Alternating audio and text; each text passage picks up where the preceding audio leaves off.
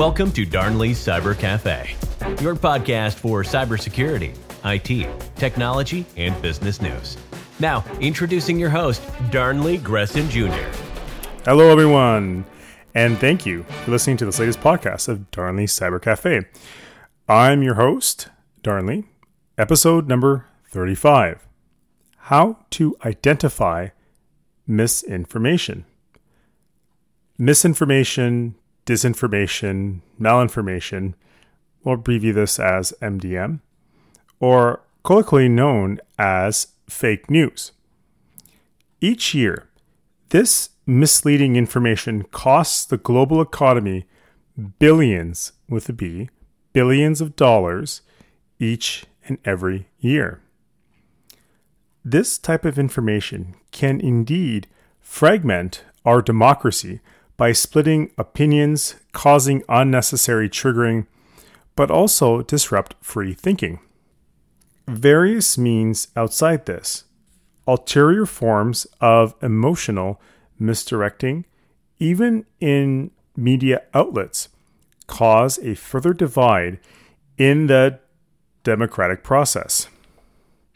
Now, with the advent of new technologies such as learning machines, natural language processing, and AMP networks are being used against factual information. Disinformation companies use artificial intelligence to spread fake and misleading information. One example of this is deepfakes.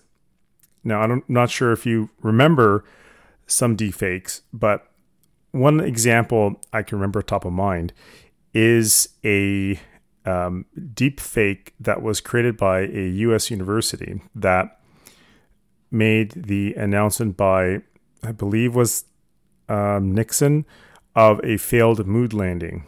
And this was one of the scripts that was actually written but was never announced in the absolute worst event of the lunar lander not being able to return back to orbit. But what they did was they created an entire script, video, and recording that made it seem like the lunar landing never actually happened and the astronauts died while on the surface of the moon. Now, this is 110% fake, but the power of this video is very astounding, and this is kind of a good glimpse of our future and the principles of the fake news as time progresses. So this is something to really think about, honestly and truthfully, of the amount of deep fakes out there, of anything. And you just think about the amount of information we put out online. Very much same way I'm putting this content out, that someone could indeed use my voice to spread more misinformation, or for there to be a podcast release of me saying some very harsh things that I wouldn't normally say. But how do you identify misinformation, disinformation, and malinformation? While viewing content, ask yourself these following questions. Number one, does this provoke an emotional response? Number two, does it make a bold statement on a controversial issue? Number three, is it an extraordinary claim? Number four, does it contain clickbait? Number five, has it spread on viral, unvetted, or loosely based platforms? And number six, does it use small pieces of valid information that is exaggerated or distorted? Now, keep in mind, even if one of these questions applies to a particular source you're looking at, does not automatically discredit the information. This is an invitation or an opportunity to conduct more research before trusting it or believing it. Now, you need to understand, fake news is a type of propaganda tool used to spread lies and misinformation.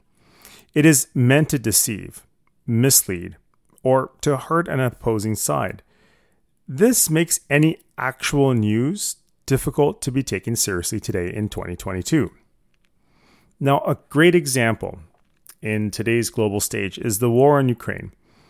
Misinformation is spread on all fronts.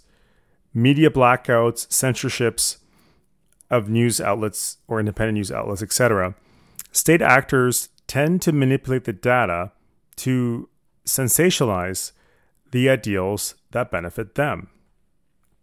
Now, you need to understand that you're going to see, and I've even seen media outlets and news and fake news spread all over the internet of, you can take any point of perspective when it comes to this particular war or numbers and figures, etc. This type of information that is being spilled upon us on various media outlets, you can look at Twitter, Facebook, online, Google search, you name it. Pick anything, any social media program that you may be looking at is showing you different versions of the story. So this is why it's important, before you take a position, before you take an emotional response, is to understand where this information is coming from and how you are going to interpret it and believe it. In 2022, a stat here states that fake news is believed 75% of the time, and Facebook is considered a legitimate news source by 50% of Facebook users.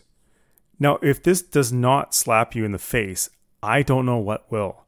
This is a pandemic in its proportions, if you want to think about it this way.